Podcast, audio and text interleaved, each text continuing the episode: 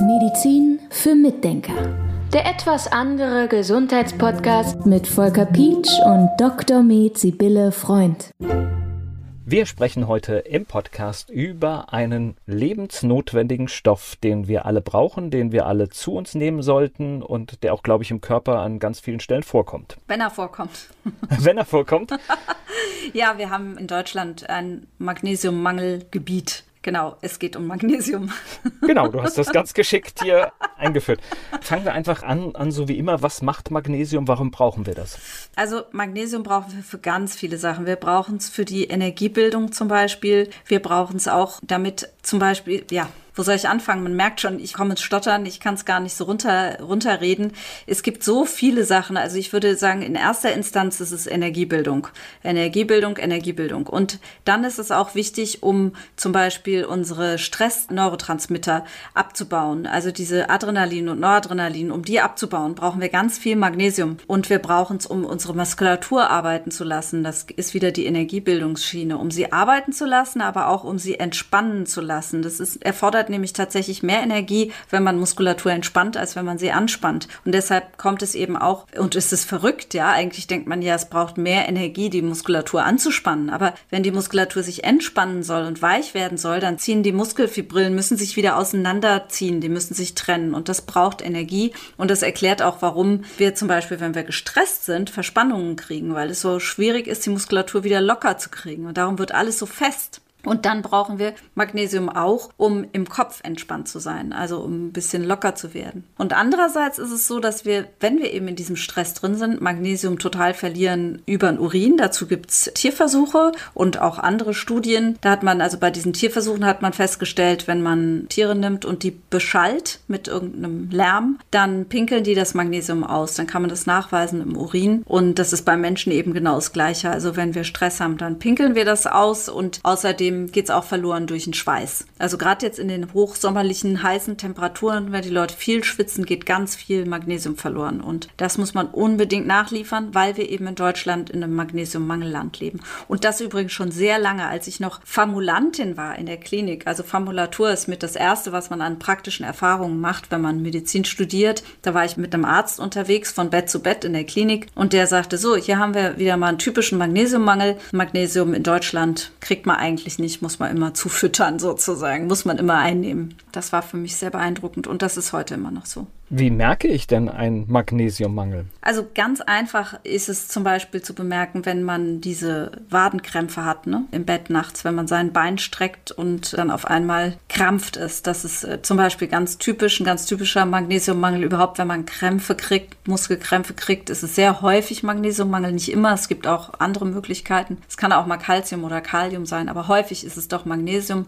Und ganz typisch zum Beispiel dieses kleine Zittern im Gesicht, dieses Zittern an am Auge oder an der Lippe oder so. Diese kleinen Faszikulationen nennt man das, diese kleinen Muskelzuckungen. Die sind auch ganz häufig durch Stress entstehen die und die entstehen deshalb durch Stress, weil man beim Stress Magnesium verliert. Und ich glaube, das kennt fast jeder. Also diese Zuckungen, dass sie irgendwann mal vorkommen und da merkt man, wie akut das Problem ist. Genau. Was mache ich denn? Das heißt, Magnesium kann ich einfach einnehmen? Ja, und wenn du Magnesiummangel hast und den hast, weil du zu viel Energie verbraucht hast, zum Beispiel, dann kannst du ein Magnesiumcitrat nehmen. Das sind, also es gibt verschiedene Salze. Es gibt organische Magnesiumsalze, das ist Magnesiumcitrat, Magnesiumglutamat, Magnesiumaspartat, Orotat, Glycinat. Das sind organische Magnesiumsalze. Und dann gibt es anorganische Magnesiumsalze wie Magnesiumoxid, Magnesiumchlorid, Magnesiumsulfat, Magnesiumcarbonat. Und diese anorganischen, also Oxid, Chlorid, Sulfat, Carbonat, die sollte man nicht nehmen, weil die werden nicht gut aufgenommen. Die sind für unseren Körper nicht gut verwertbar. Aber findet man trotzdem übrigens in manchen Nahrungsergänzungsmitteln. Also gerade Magnesiumoxid zum Beispiel sehe ich ganz oft. Das macht beim Einnehmen keinen Sinn oder nicht viel Sinn. Man sollte dann lieber ein Citrat, Glutamat, Aspartat oder was weiß ich nehmen.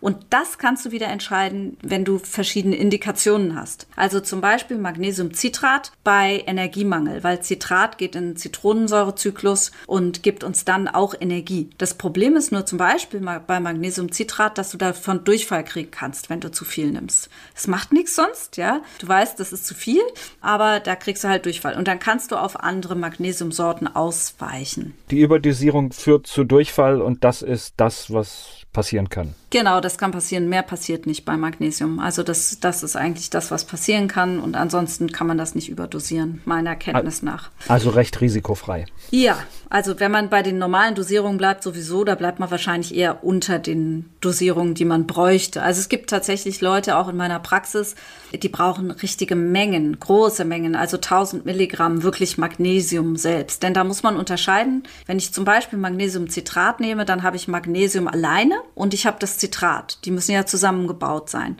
Und auf der Packung ist dann immer angegeben, wie viel wiegt das Magnesiumcitrat. Das kann dann relativ viel wirken. Und das Magnesium alleine, das ist aber das, worauf es mir ankommt. Das ist dann weniger natürlich. Ja, weil das eine ist ja eine Verbindung. Magnesium und Citrat zusammen ist schwerer als Magnesium alleine. Und das steht aber immer auf der Packung drauf. Da muss man so ein bisschen gucken. Und dann ist es zum Beispiel ganz gut, wenn man wirklich ein bisschen Probleme hat, denkt, man hat wirklich zu wenig Magnesium, dann würde ich so 400 Milligramm am Tag denken. Das wäre wahrscheinlich passend. Aber ich habe Patienten, die nehmen 1000 oder 1500, weil es ihnen sonst nicht reicht. Ja, das sind jetzt Ausnahmefälle, aber nur mal so zur Info. Es gibt unterschiedliche Verbraucher. So, es gibt auch Leute, die haben, wenn ich das Magnesium untersuche, hatte ich heute gerade eine Patientin, die hatte echt einen riesig hohen Spiegel, obwohl die nie Magnesium zuführt. Ja, super, kann ich nur sagen. Das ist richtig toll für sie.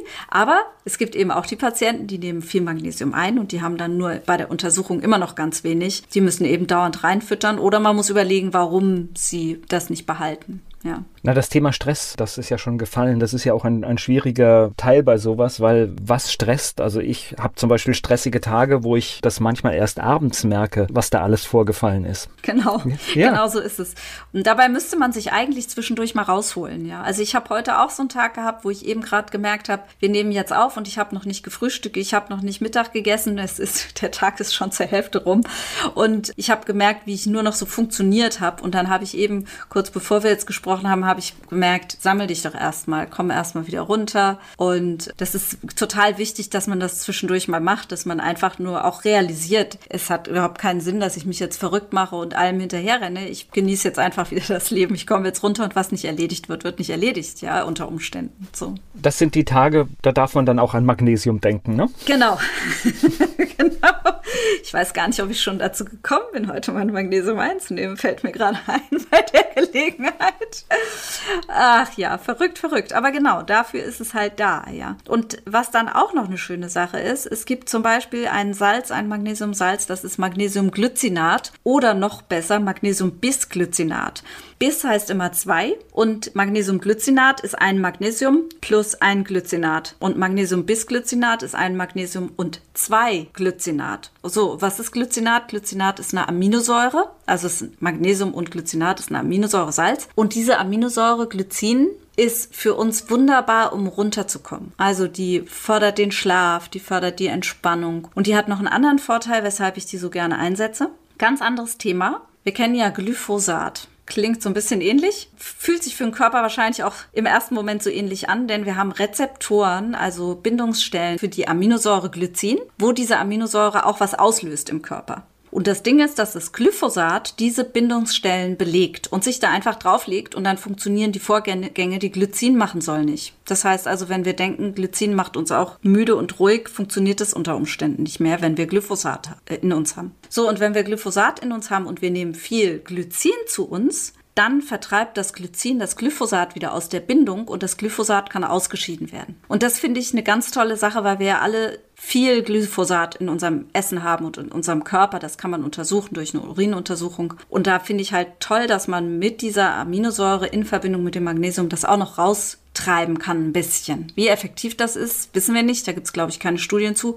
Aber es ist wenigstens eine Möglichkeit. Es gibt noch zwei weitere Magnesiumsalze, die ich auch nur kurz erwähnen will. Das eine ist das Magnesiumtaurat, das enthält Taurin. Das kennen auch manche Leute. Das beruhigt und macht auch konzentrierter, fokussierter und ist super für die Gallensäurebildung, also gibt besser, bessere Gallenflüssigkeit und entgiftet damit auch das Magnesiumtaurat. Und es ist aber auch schön fürs Herz zum Beispiel. Also wenn man da irgendwelche Herzthema, irgendein Herzthema hat, kann man es auch für dafür nehmen.